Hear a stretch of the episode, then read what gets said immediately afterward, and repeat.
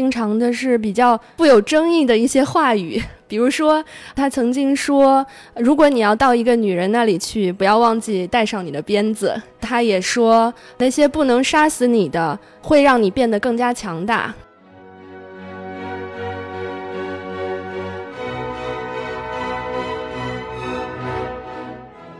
尼采那里基本的问题是，用学术一点的语言表达是生命和真理的关系问题。我们会感到生命本能被不断的被我们的知识，其实不是在促进，而是在削弱、压抑。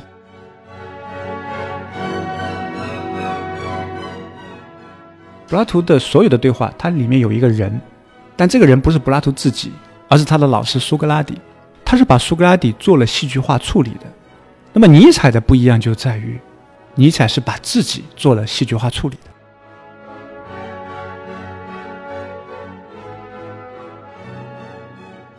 大家好，欢迎来到本期的柏拉图什么？我是齐涛，我是菜头。我们这期的主题决定和大家正儿八经的聊一聊。哲学，我们准备聊一聊尼采的话题，所以我们有幸请到了国内算是研究尼采哲学的新锐，同济大学哲学系的副教授于明峰老师做客我们的节目。嗯，欢迎于老师。好，谢谢，谢谢，谢谢齐涛，谢谢菜头，大家好。这个齐涛说话不算数啊！刚才私底下跟我讲，介绍我的时候要说国内首屈一指的尼采专家，结果呢，刚开始播的时候就说 啊是新锐，当然也不错。其实他说的是对的，一般首屈一指的都是新锐。呃呃，其实国内尼采专家可能也就一。一这个五个指头啊，一只手，这个这么多的数量。对，所以我们今天也准备聊一聊，就是这和尼采的阅读和尼采的在中国整个学术界，包括思想界的传播的状况，其实也很有关系。他是一个非常热门的、有名气的思想家，然后传入了也非常多的时候。但是我们今天对他的理解，对他的进一步的在中文学界的阐释，其实还是一个比较初步的一个状况。对，我们就这个话题，其实也是我们今天播客的一个主题。我们这期播客呢，也今天在一个哲学的酒吧来录制我们的播客，这是一个非常特殊的体验。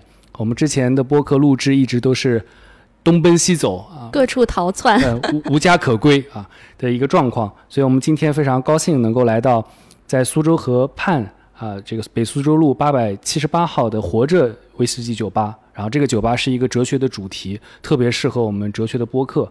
所以也欢迎我们的听众，如果有机会来到苏州河走一走啊，来这个哲学酒吧来坐坐，喝一喝酒，其实也是非常美妙的一个体验。对，是的，老板的志向是把这里打造成上海的左岸咖啡馆。对，大家经常来，也许还能碰到两位主播在这里录节目。对，没错，我们已经决定把这里作为长期的录播客的据点了。对对对，所以今天我们就是喝着威士忌，跟于老师聊一聊尼采。那么，就是尼采其实是在中国也是非常为大众所了解的一位哲学家。他的很多金句，我想，如果尼采是活在今天，可能也是网络上的一个大 V，一个大 IP。就是我们进来的时候就看到尼采的肖像啊，非常有个人的特色，蓄着他的八字胡。然后他的一些言论呢，也是经常的是比较富有争议的一些话语。比如说，他曾经说，如果你要到一个女人那里去，不要忘记带上你的鞭子。他也说，那些不能杀死你的，会让你变得更加强大。这句话已经成为了现在的一个金句，在各个网络平台上啊流传。然后，包括他后期写的一本类自传体的。书叫《乔这个人》，他的这些标题都是类似于啊，为什么我这么有智慧？为什么我这么聪明？为什么我写出这么好的书？所以就是这些言论都让尼采他一方面就是在大众的层面引用非常多的一个哲学家，另一方面可能也是误读最多的一位哲学家。对对，没错没错。呃，刚才就像我们。这个进酒吧的时候，老板说啊，他也是个尼采迷啊。他说他的很多朋友都是尼采迷，他说他也要听我们的节目一样，就是呃，尼采的知名度确实是很高的啊。那刚才像菜头列举的这一系列尼采的金句，如果我没记错的话，有一年啊，好像央视还是哪里哪个大的媒体，他列举了很多尼采的句子 作为一个正能量的 这个这个呃，确实尼采很正能量啊。但是你刚才列举的话里面漏掉了他最有名的一句话啊，这句话。话叫“上帝死了”啊，对对 对，这个也是尼采的金句。那说起金句呢，在在一个金色的句子啊，我我的普通话很糟糕，所以大家不要听成呃 picking opera，那是完全另一个概念。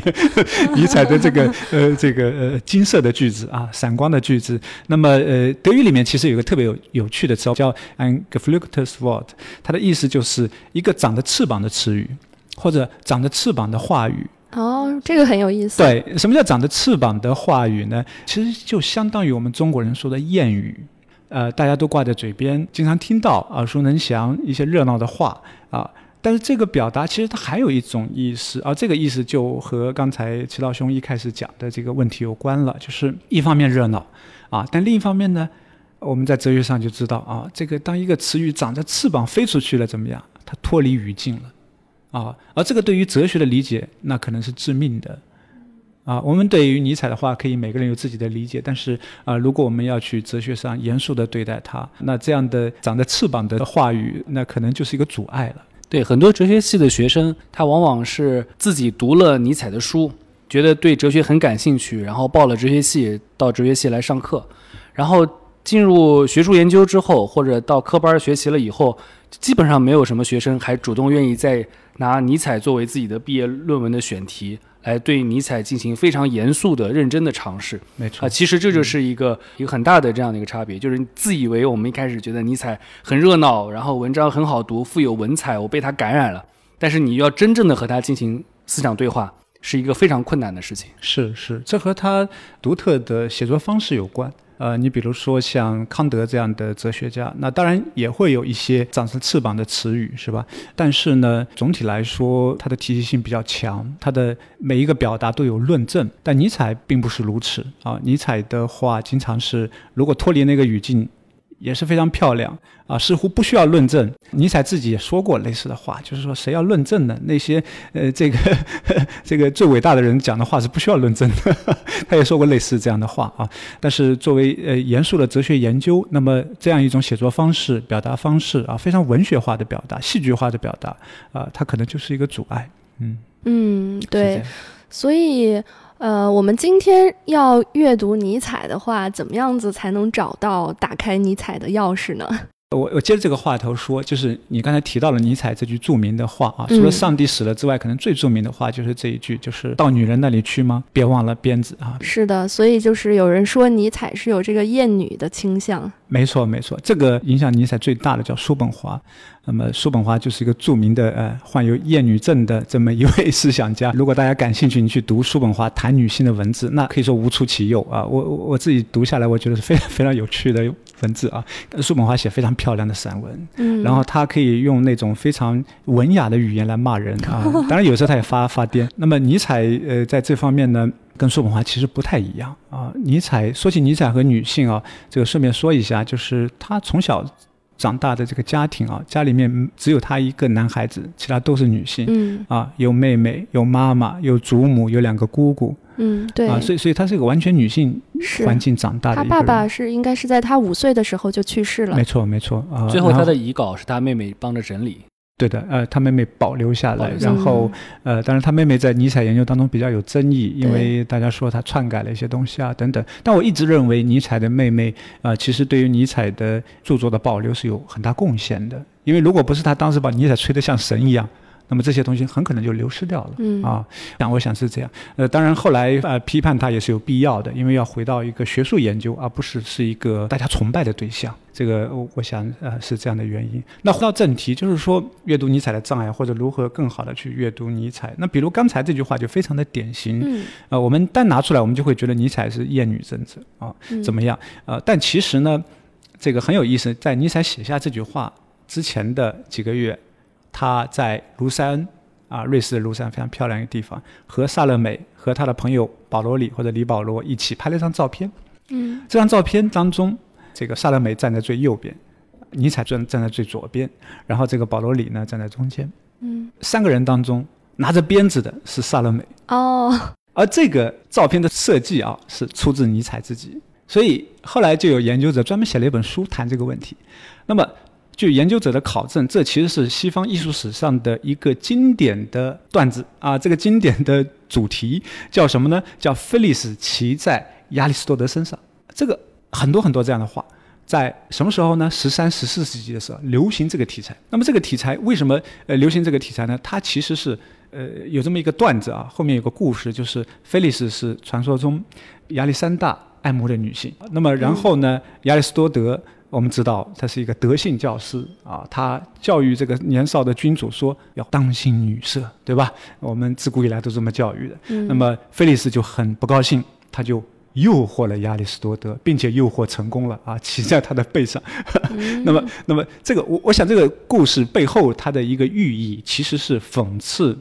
贬低人类激情，或者误以为人类可以用理性为主导的德性去压抑很多东西，这样的一个一个讽刺吧，啊，哦一个一个嘲讽啊，是。那么很有意思的，我觉得是这样一个题材会在文艺复兴之前在欧洲流行，并且在一个基督教的世界里面，他当时其实不是嘲讽亚里士多德，他其实是可以说亚里士多德那个时代是经验哲学的代表，他确实告诉我们这句话不是那么简单，因为至少这句话我们初听上去。我们本能的理解就是男人拿着鞭子去找女人，对对吧？但是他并没有说拿着鞭子去干什么对啊。总之，他有一点好像无论是这样还是那样，好像有一点危险的愉悦在里头啊，在这句话里面。那么，研究者结合艺术史的这个说法有没有道理呢？至少帮助我们补充了一个视角。但是我个人认为，仅仅这个解释还是不足够的。这里面我要谈回正题啊，我们怎么读尼采？我们是需要了解这句话的语境的。啊，我们通常以为这句话是尼采说的，但其实不是。为什么这么说呢？因为这句话出现在《查拉图斯特拉如是说》这本书里面，这是一部戏剧性的哲理诗篇。什么意思？它像柏拉图对话一样，它是尼采笔下的人物当中说的话，并且不是这个主角查拉图斯特拉，而是和他对话的一个老妇人。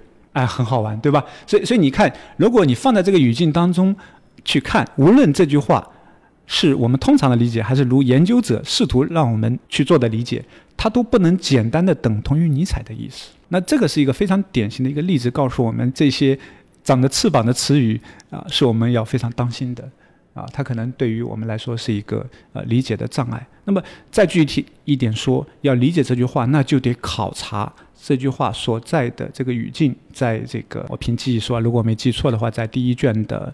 第十九章，那么在十九章里头，这篇呢，它有个标题叫《论老妇与少女》，然后呢，它有一个对话的非常戏剧性的语境。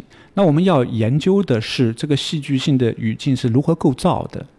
这篇对话在整个的第一卷里面，它处的位置是什么？它跟前后的对话的关联是什么？然后做出哲学上的推论，说这句话是什么意思。这个是我们读尼采一个一个巨大的困难，就在这里，就是它是非常戏剧性的，它是戴着面具的演说。明白我说的这个意思吗？明白，明白，明白。对，所以说，尼采他对激情是不是有一种执着？激情大过于理性的。我我觉得不能说激情大过于理性，但是他会说你没有激情，那那个理性是小理性，或者说那个理性只是工具计算的理性，没有生命的激情的理性是无趣的。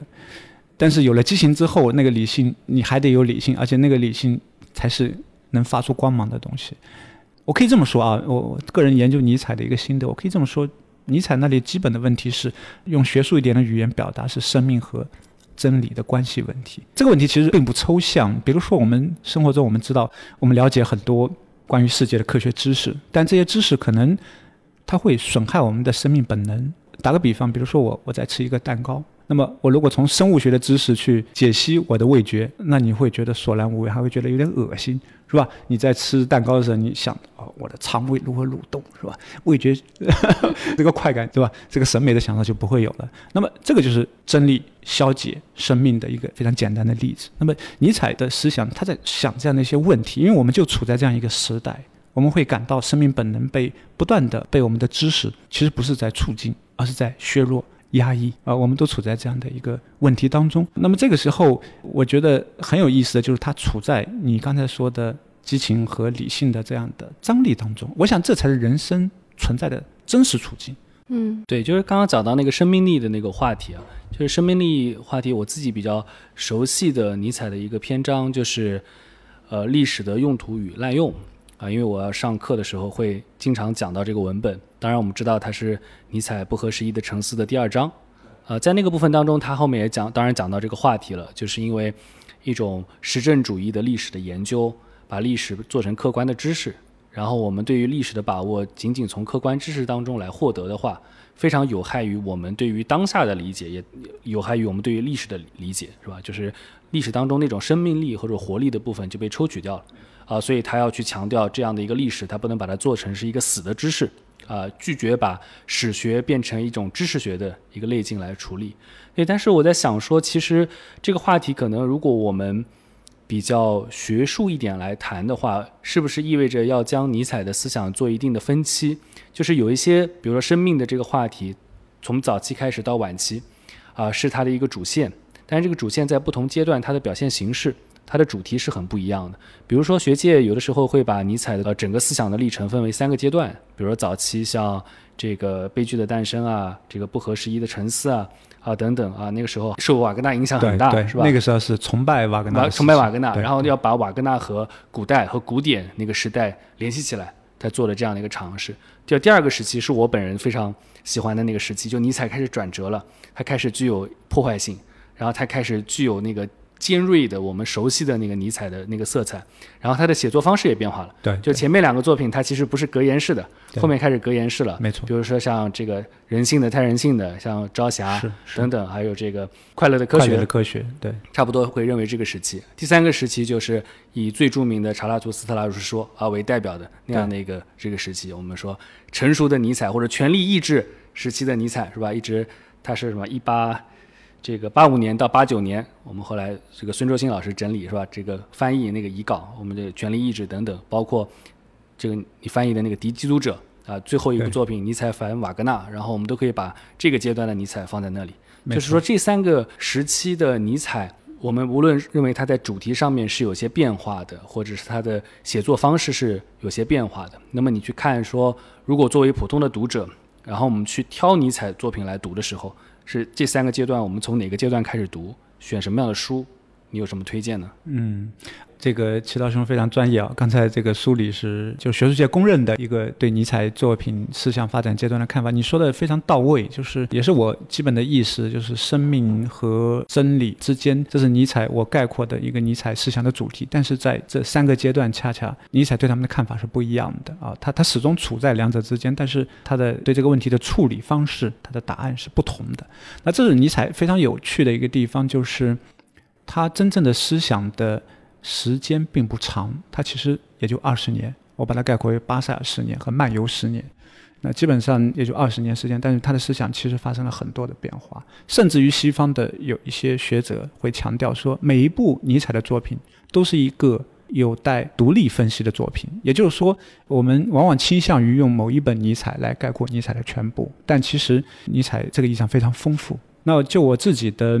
阅读的体验来说，像刚才说的，尼采的话要注意他的语境，那么进而这个语境呢，其实是要注意他的文体，注意他的文本构造。那么我们阅读每一部尼采的著作，都需要去注意他的文本的基本结构，他的写作方式啊，他的写作方式。那么这个意义上，尼采的哲学必须取道于尼采的文学，才能够去了解。如果没有注意到这一点，我觉得尼采所有这些成熟的作品。可能都是比较难进入的。推荐任何一部，可能我我不知道哪一部会更适合进入啊。这个可能也也有个人阅读趣味的问题。首先，我得说，在我们我在同济大学教书的时候，经常也有学生问我，老师有关这个问题能不能推荐一些书啊什么的，我都会犹疑，因为我觉得适合的书不一定适合他。其实，我更觉得一般上啊，我自己的经验是和书其实是要相遇的。呃，有些书可能很有名，但是如果不是一个合适的阅读时机，那么对你来说，它就不是一个合适的呃入手点。呃，那么这是一般性的来说，那么具体到尼采来讲，撇开刚才讲的这两点，我个人觉得还是要从早期尼采入手啊。为什么这么说呢？一个，因为早期尼采还是以论文的方式来写作，那么论文方式写作有个特点是，哪怕像《悲剧的诞生》，我们不了解古希腊的话，可能也不知所云；哪怕像你刚才说的，历史对于生命的利与弊，我们如果不了解同时代的。实证主义的历史学啊，等等，我们可能也不知道它的针对性所在。但是呢，大体来说，它是因为是一个论文嘛，论文体嘛。写《悲剧诞生》时候，第一版上他还写着巴塞尔大学语文学教授尼采，他当时还是教授的身份。所以你读《悲剧诞生》，如果你读德文本，你会发现那个句子是非常长的，那是典型的学术德语。但是呢，加上了他自己的激情。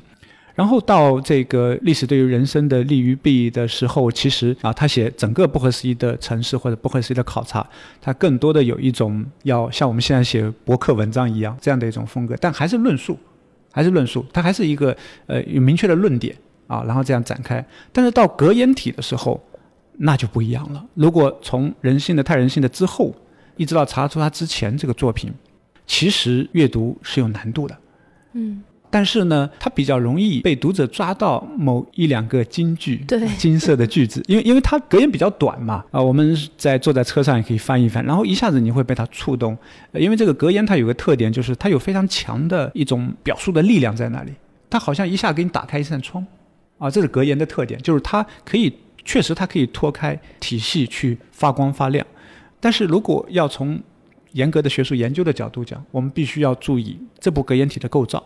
啊，如果不注意这个构造，不做整本书的分析的话，那就容易出现一个问题。你比如说，你会发现，尼采在这里这样说，在那里那样说，他到底什么意思？嗯，所以尼采这就决定了他的读者群是很广的，但是研究者是很少的。你一开始被他激动，但是你真的要写一篇论文，你会发现困难重重。再到查拉图斯特拉如是说，那就更麻烦了。它是一个实体戏剧性的啊实体作品。那这个时候，不但有格言体的这种特征啊，一句一句，而且它有戏剧构造，啊，它有人物设置。我们必须得想查拉图斯特拉是谁，甚至于这个我翻译了一本书，我老师的书叫《什么是查拉图斯特拉》啊？何为查拉图斯特拉？就是这个形象，通过这个形象构造，它要传达什么啊？它背后的问题是什么？那这些都不是一目了然的啊！就跟悲剧的诞生相比，那那个难度要大得多啊！同样，这个作品的艺术性啊。要强得多。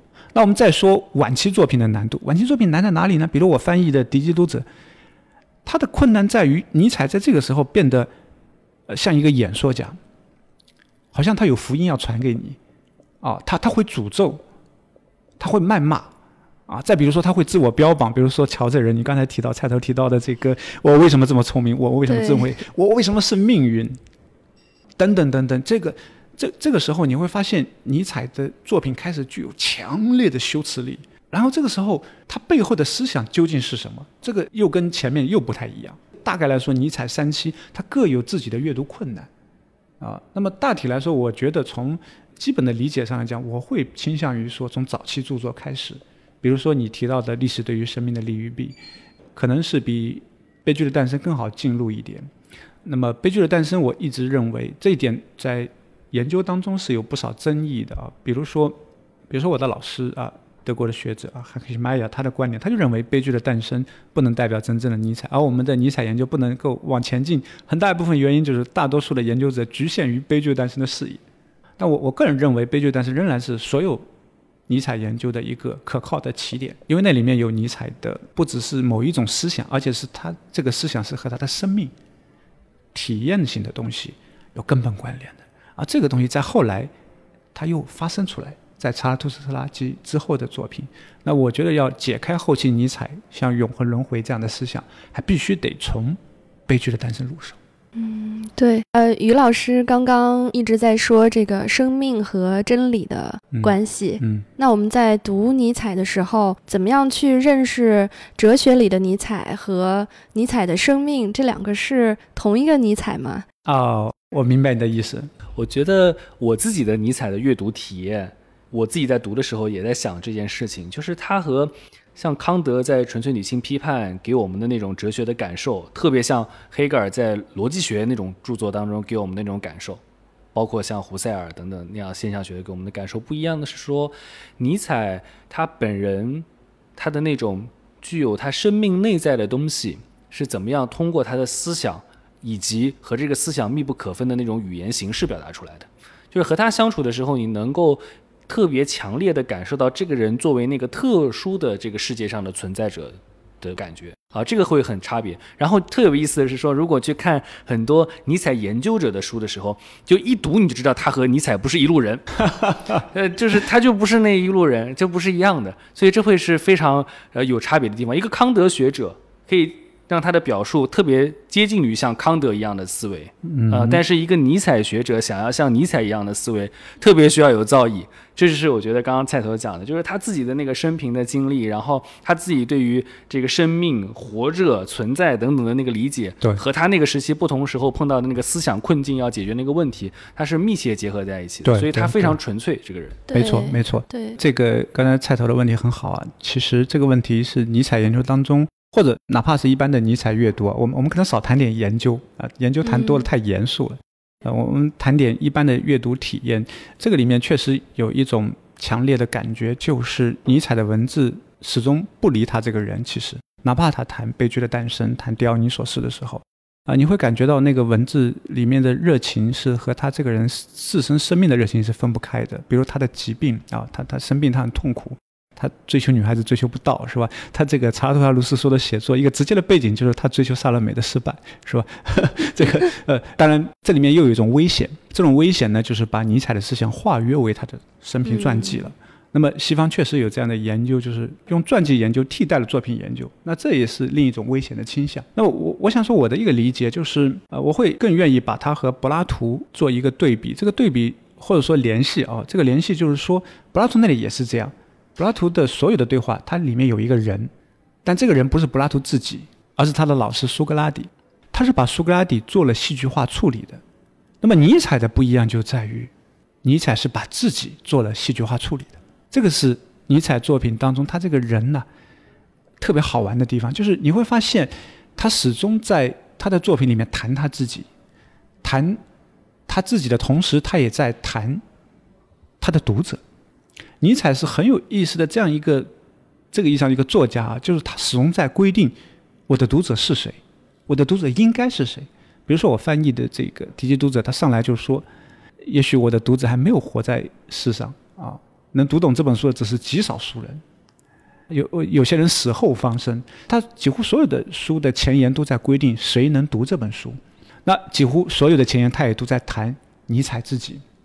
也在谈尼采自己。那我想，这个问题一方面，他和柏拉图一样的地方就在于，啊，前面说的是不一样，就是柏拉图是把自己的老师戏剧化了，尼采是把自己戏剧化了。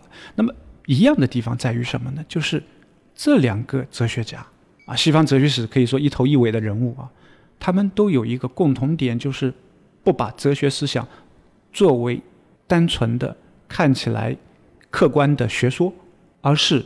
任何一个学说的提出，它本身和他的生命的问题结合在一起，并且不只是和一般意义上的抽象的生命问题，那这个意义上也有很多哲学家谈生命，而是和这个思想者个体的具体的生命。那在柏拉图那里就是苏格拉底，所以我们读柏拉图对话，我们只要问苏格拉底是谁啊？这篇对话里面苏格拉底形象到底是什么样的？和他对话这个人是什么样？他始终在一个个体性的生命当中发生。那么，同样在尼采这里也是这样，他不但谈论生命、思考生命，而且他的文字关乎尼采自身的生命。在这个意义上，尼采是把自己作为一个范例，他关乎我们的生命，但是他不是以一个关于生命的普泛理论的方式来关乎我们，而是以通过他关乎自己的方式，让他的读者去反思我的生命和我的思想是什么样的关系啊？我对待哲学什么样的态度？我我怎么理解哲学的？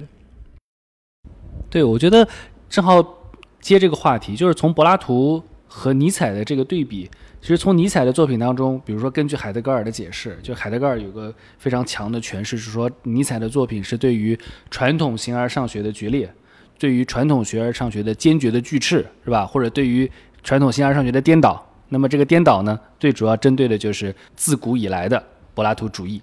这种柏拉图主义的这个形而上学，是吧？所以这个对比就很好玩。就刚刚明峰老师所讲的是说戏剧化。把自己的老师戏剧化和把自己的这样的一个戏剧化的这样的一个形式，但是尼采的这个自我戏剧化的内容呢，又要是对柏拉图主义对这样的一种这个传统形而上学的这个锯齿，所以很多中国读者来读这个书的时候，就把那个思想史啊或者把哲学史啊看成是一个连贯的过程，就是前仆后继的，后面的人接着前面的人在前面的基础上走的。到了尼采这里呢，有一个非常明显的反转，他的确也是在前人的基础上，包括我看。权力意志等等那个遗稿的时候，他不停地评价这些人那些人，就像指点江山一样的，一直在评论这些人。好，但是他是要和他们要划清界限的，就是我和你们是不一样的这个人了，我的哲学和你们整个的这个哲学传统是不一样的，所以这会和他那个时候的时代处境，或者说他认为这样的一种旧形而上学发展过来到他那里的那个虚无主义，可能是有关系。比如说像。有一种解释，就是洛维特的解释。他说，尼采的思想开端就是上帝之死。上帝之死呢，中间就是由于上帝之死所产生出来的整个弥漫在这个世间的虚无主义。最后的那个终端呢，就是要对于这样的一种虚无主义的自我克服，然后成为永恒的复归。比如说，在查拉图斯特拉如是说当中那种三种精神变形，对，然后是骆驼变成狮子，狮子变成小孩儿，是吧？然后说这是一种非常典型的这样的一个形式。所以我就想说。呃，柏拉图和尼采的比较，那么我们如果落在内容的层面上来讲，我们去如何去来把握整个的这样的一种哲学的开端和它在尼采这里的终结的这样的一个意义是什么？大体来说，刚才的概括都是没问题啊。就是说，尼采的和柏拉图的关系，还有一层就是说，海德格尔有著名的说法，他是颠倒的柏拉图主义，对吧？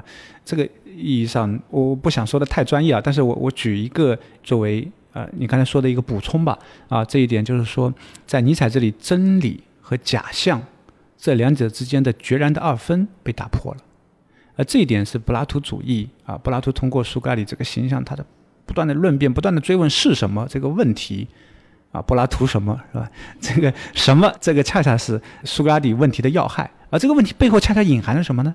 隐含着。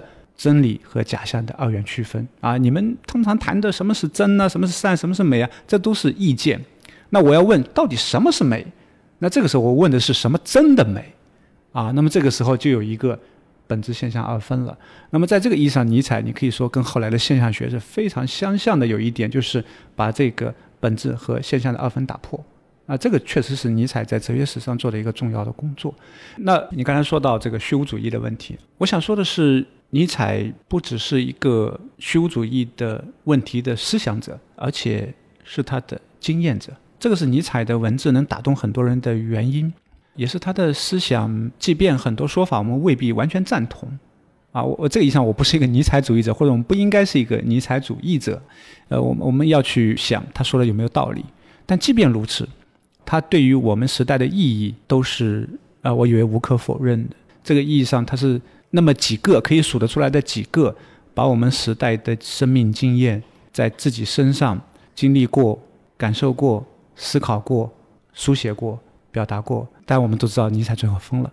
尼采的疯狂和苏格拉底的被判死刑，某种意义上是各自时代的命运的一种符号，啊，一种体现。当然，尼采的疯狂这个有病理上的原因啊，有一种解释就是他很可能患有梅毒。这个梅毒呢？和刚才齐涛兄讲的这个尼采思想的三期啊，正好是符合的。就是呃，梅毒说是第一期发作的时候就生病，那么这个时候尼采巴塞尔大学教授干不下去了，离职了。第二期发作时创造力爆发，那尼采后期作品都是那几年写出来的。第三期爆发的时候，要么疯掉，要么死掉。哎，这个确实好像也符合这个轨迹。那么那个年代的梅毒啊，我其实不知道梅毒是什么，我 我没有经历过，我不知道。但是我只是这个这个书面上的知识啊。但据我所知，那个年代的梅毒在欧洲是非常普遍的，而且我们知道大量的文豪、音乐家，我这里名字就不说了，鲁墨、先贤是吧？我想说，他们的很多创造力的激发是跟这些东西有一定关系的。呃，尼采也深刻的思考过这个问题，就是疾病和思想的关系。如果我们没有疾病，没有生老病死。那人类就不会如此着迷于思想，我们没有思想的动力，而恰恰是疾病让我们离开那个生活的常轨，让我们去想，我之前的生活是不是对？我我是不是一直这样就这样下去了？我我在想，这就是哲学的时刻。所以以前教科书很好玩的，教科书经常跟我们讲说那些思想家，特别是作家、诗人，他们的生平的时候，都说英年早逝，然后就因病去世，从来不告诉我们是什么病去世的。比如说舒伯特，对，对吧？这很多很多，这个波德莱尔，那，有一个说法说，自从发明了青霉素还是什么，就是把梅毒给根治了啊，就有办法治了之后。欧洲就再也没有诞生过如此伟大、集中诞生过如此多的群星啊！我不知道有没有道理，一个文化史的解释啊，对对对也也是有趣的。但是那个年代，像梵高也是，梵高也是，如果我没记错，也是梅毒。他们就是都经历过一个阶段，创造力爆发。他们既有痛苦，又有那个创造力的这种爆发。我自己的一个写诗的经验，我爱写诗。我写诗的一个经验就是，确实需要灵感。而这个灵感哪里来呢？就是你得有想象力。而这个想象力哪里来呢？就是你不能循常轨去思维。当你的脑子进入一种好像用苏格拉底的话来说，开始轻浮啊，开始漂浮，开始长着羽毛的时候，对吧？你就会从这里跳到那里，而这个在你平常思维你是不会这么跳的，那之间没有关联，你发生了关联。那我想，疾病对于思想家的这种激发，艺术家很多啊是跟这个有关系。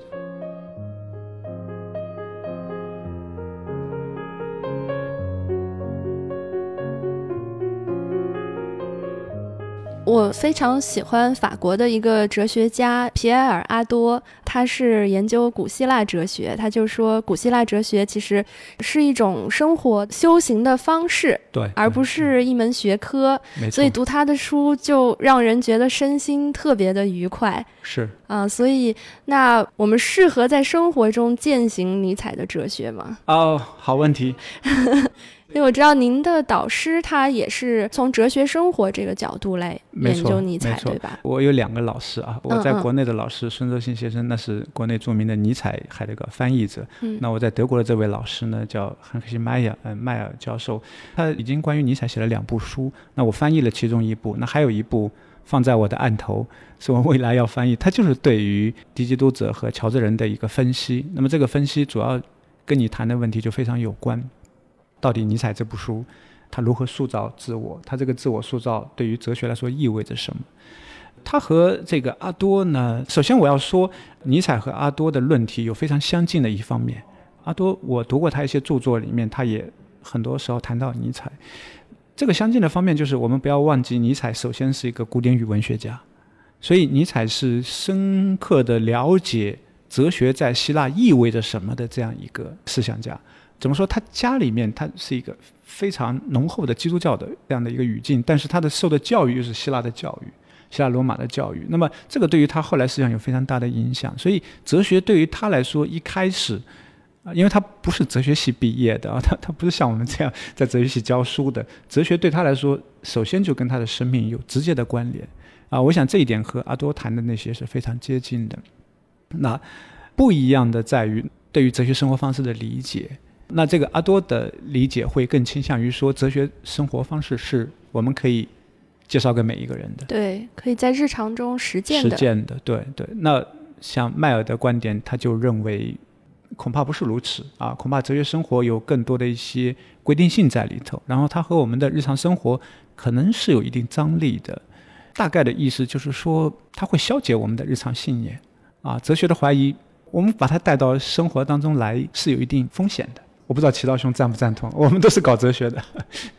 我认为的确是有这个问题的，就是现在经常有人讲，就是说没有哲学家是吧？只有哲学工作者。什么叫哲学工作者呢？就是他写论文、上班、上课的时候，他在从事哲学；他下了班呢，他就是一个大俗人，不仅有七情六欲，而且甚至可能比很多普通人的七情六欲还要无聊，对，还要这个庸俗，他都是有可能的。是的，是的，就他其实没有在过一个纯粹的哲学生活，所以你现在再去问他苏格拉底的那句话，什么叫未经审视的生活是不值得过的？他的那个生活已经被一分为二了，已经是过了一个理论的生活，好像是跟学术的职业的生活，还有一种就是完全是普通人的生活。他怎么反思呢？他要反思他的这样的一个分割开始。就我觉得这是一个很大的问题。我不知道你们在课上有没有讨论，或者你们自己读的时候有没有想过这个问题？这其实是尼采阅读的一个日常经验，就是他是如此的强调高贵，如此的精英主义，对，那会不会读起来有是点反感？会的，呃、会的啊是会的，会有一些困惑，嗯，就是觉得这个真的是我生活中要追求的一个目标嘛？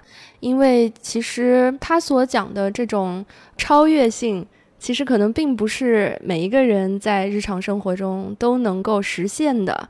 那它和我们现在所鼓吹的这种成功学，这种通过自己的意志去实现自己的一切理想，又有什么区别呢？就是一方面，你可能有一些学说是呃，希望你可以就是接受现在的生活，接受生活中的矛盾，接受落差，然后平静的跟生活相处。但是这种生活方式在尼采那边又是一个默人的生活方式，就是贪图于当下的安逸，当下的享乐。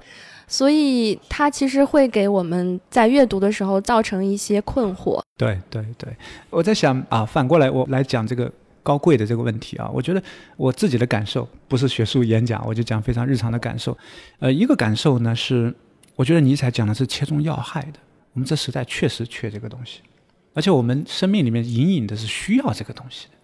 所以，当我们看一个爱国题材或者一个讲英雄事迹的一个电影，我们真的看进去，当他歌颂一些人的自我牺牲的这样一种表现的时候，我们是会被打动的。那生活中恰恰这个非常缺少，而这一点和尼采讲的默人啊是有很大的关联。一切无非是金钱，一切无非是消费，一切无非是快感，一切都可以购买，一切都可以消费，都可以娱乐。那这是我们时代的确实一个误解。呃，首先这是第一方面的感受啊。第二方面的感受呢，这个说起来可能会更学术一点，就是尼采讲的这个高贵啊，它确实在鼓励的是一种自我超出，但这个自我超出的目的是什么？这个其实才是要害啊！我不知道你明白我的意思没有？就是高贵本身它是一个，你可以说它就是一个自我超出，你可以舍弃你的利益，你你可以牺牲一些东西，那你为了达到什么？对，这个才是我们时代的虚无主义问题的可能真正的症结。就这个高贵，我我们为什么不愿意高贵了？我们愿意，我我们会发现，人类历史上有很多的时候，或者大部分时间，确实存在这样一种价值，是让我们去为它付出的。这个才是背后虚无主义背后一个真正的原因。所以，呃，尼采的超人思想、末人思想这些东西，如果我们要真的深刻理解它，还得去追问他关于权力意志和永恒轮回的学说。嗯，我觉得刚刚就是明峰兄讲的很好，也是我刚刚在思考的话题。就是我原来带一个读书班啊，我们在读那个尼采的关于教育的，我们教育机构的未来啊，他那六个演讲对吧？对对，他那演讲到后面的时候，他就说，其实真正的教育机构还没有出现。现在的那些教育机构呢，其实都谈不上是叫教育机构。对。然后呢，但是他那个精英主义的讲法是什么呢？他说，那种真正的能够进教育机构的那样的人，就天赋最高的那样的人，其他的那个二流、三流的人要为他们服务的。对的。然后呢，就是你要不能让最好的天赋的人去挤在人群当中的，没错，要跟他们为伍的。那么剩下来那些人呢？你要去帮助他。所以当时他们听完之后，其实不能接受的一个事情，或者对尼采的文本提出很大的质疑的点，是一个非常当代的问题，就是谁来评判我是第一等的人？凭什么我们是被认为是第二等的和第三等的人？嗯所以这个话题呢，就会变成，就是我觉得刚刚和明峰老师讲的非常相关的是说，他其实说你是第一等的那个人。并不是一种简单的身份和等级上的说，我比你高贵，然后我只要保持对你的高贵的优越感，这样的一个高贵的人，他要承担的，他要牺牲的，他要自我超越，他要忍受常人不能忍受的那种痛苦、寂寞等等，啊，这样你才能承载整个的使命。和古代智慧之间的那样一种负担、那个联系啊。这个使命是内化在自己的生命当中的，然后要回应这个时代的虚无主义。对，所以它是非常具有担当性的这样的。是是是是，这个德语里面这个激情这个词啊，Leidenschaft，它的词根就是 Leiden 啊，就是痛苦，是吧？嗯。尼采思想里面很重要一点就是对痛苦的思考，或者说对于痛苦的意义的思考。呃，这个齐老兄讲，我补充两点。一点呢，你刚才不是问我哪本书适合入门嘛？哎，我刚才突然想起来，其实也许对于，因为我们的听众可能大多是在校的学生，也许对于大家来说，可能更适合入门的读物是那些你有切身感受的东西。你比如说教育家叔本华，像我们教育机构的未来，像呃不合时宜的考察或者不合时宜的沉思里面，除了叔本华那一篇之外。呃，这个历史的那一篇也有点关系，就是他谈大学教育，他每一篇里面大多都有一些。那么早期比较集中，因为这些对我们有切身感受，你能知道他在痛心疾首的是什么啊？他在想要达到的是什么？这是一个我想要补充的。那第二个我想补充的是更根本的一点，就是我们当我们谈到精英主义的时候，我们会想到贵族啊，想到这些。其实我要特别强调的是，尼采的精英主义，它其实是一个文化精英主义。它当然和政治会有关系，因为尼采会觉得文化的价值，它其实决定了政治秩序的根本的一些东西。但是他直接谈的并不是政治的这样的一个等级，他谈的首先是一个文化价值的等级。那么这个文化价值的等级如何确定呢？其实尼采那里他有一个非常明确的标准的，而这个标准其实是非常古典的一个标准。这个标准，我个人也认为它是有永恒性的。只不过尼采的这个标准在形式上它和古典是一，但是在实质上可能有已经有变化啊。那这个标准简单来说就是自我完成，就是人作为一种存在者的自我完成。这个就是亚里士多德讲的幸福这个概念。嗯，那我很好奇，于老师平时在研究尼采的时候，自己的生活会被尼采观点里的这种精英主义也好、超人的思想也好，自己的生活会受到影响吗？或者说是完全分开的？会受影响，但是也会受尼采的虚无主义体验的影响。呃，比如我今天下午关在办公室，什么也没干，我就在听贝多芬。在听贝多芬晚期的四重奏，外面阴雨绵绵，提不起精神。听那个四重奏，感觉整个宇宙被那个音乐所编织的一堵墙给挡住了啊！我在里面很安全，也会有这种啊。那么，我想说，作为一个哲学研究者、思想者，其实我们在尼采有一些类似的说话讲得很好啊，就是我们不但要能够爱自己的敌人，还要能够恨自己的朋友。同样，尼采对我来说也是这样一个朋友。啊，就是要爱又恨，要能够跟他争执。当尼采说一些观点的时候，我会需要跟他争执。这个争执也是，也就是论辩的过程，需要跟他展开对话。他为什么这么说？这么说真的有道理吗？啊，如果没有道理，那我在什么地方可以批判他？但是，我想你刚才的意思更多的还是说个人生活的方式这些方面。对生命的体验上，嗯，我想说是有是有影响。当然，我选择尼采作为自己的研究的主要的对象，这本身有一些偶然性啊。但是到大概跟他也不能说朝夕相伴啊，但是应该说一直是一个研究、阅读、陪伴的过程，也有十好几年了啊，十十二年了。那么这样一个过程下来，反过来我会说，骨子里面有一些香气的东西，就性情啊，很多的趣味啊。我可能没有他那么精英主义啊，嗯，或者说他的精英主义也是我自己跟他展开最多搏斗的地方。查拉图拉如是说第四卷里面，他说最大的诱惑在于同情，我我要把他杀死，但是这对我来说一直是个问题，一直是个问题。我想这个意义上还是有些东西需要跟他展开搏斗，但这个是哲学研究好玩的地方，就既有香气这种吸引，但同时它有每一个独立的思想者需要有自己的。在这个过程中形成自己的思想的力量，去能够有自己的看法，并且这个过程就是一个，我想它是一个思想内化的过程。嗯，对，对。其实我们这期播客选取尼采作为一个非常正儿八经的聊哲学、聊哲学家的今天的这期节目呢，其实也是和我们过去三期节目一个率先的一个反思，我们率先的一个告别。那么这个告别呢？希望让我们更强大，但是我们的强大其实是需要更多订阅的粉丝、更多的点击和更多的批评、更多的评论的声音。我们可以和听众们能够建立更好的一个联系，然后可以让我们的播客提供更有质量的一个内容啊，不断的实现我们这个原来的目标，叫什么？叫可以成为一个可以说着相声的啊、讲着段子的这样的一个哲学播客。我们是向着这个目标来迈进的。当然，在这个过程中。让大家能够得到在这个时代应该去思考的那些问题，去获得的那些智慧，嗯，这也是我们播客的一个想法。是的，今天特别感谢于老师作为第一位加入我们的 哲学老师，也希望以后欢迎经常来做客。谢谢谢谢，希望下次再来的时候已经是几百万的粉丝量，然后呢有很多朋友一起来喝酒到这个酒吧。你在说看看呀，瞧这些墨人们。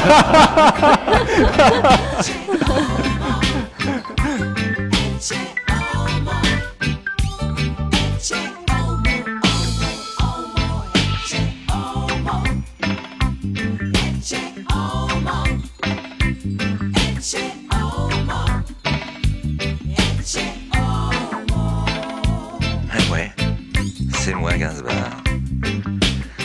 On me trouve au hasard, des nightclubs, des bars américains, c'est bonheur.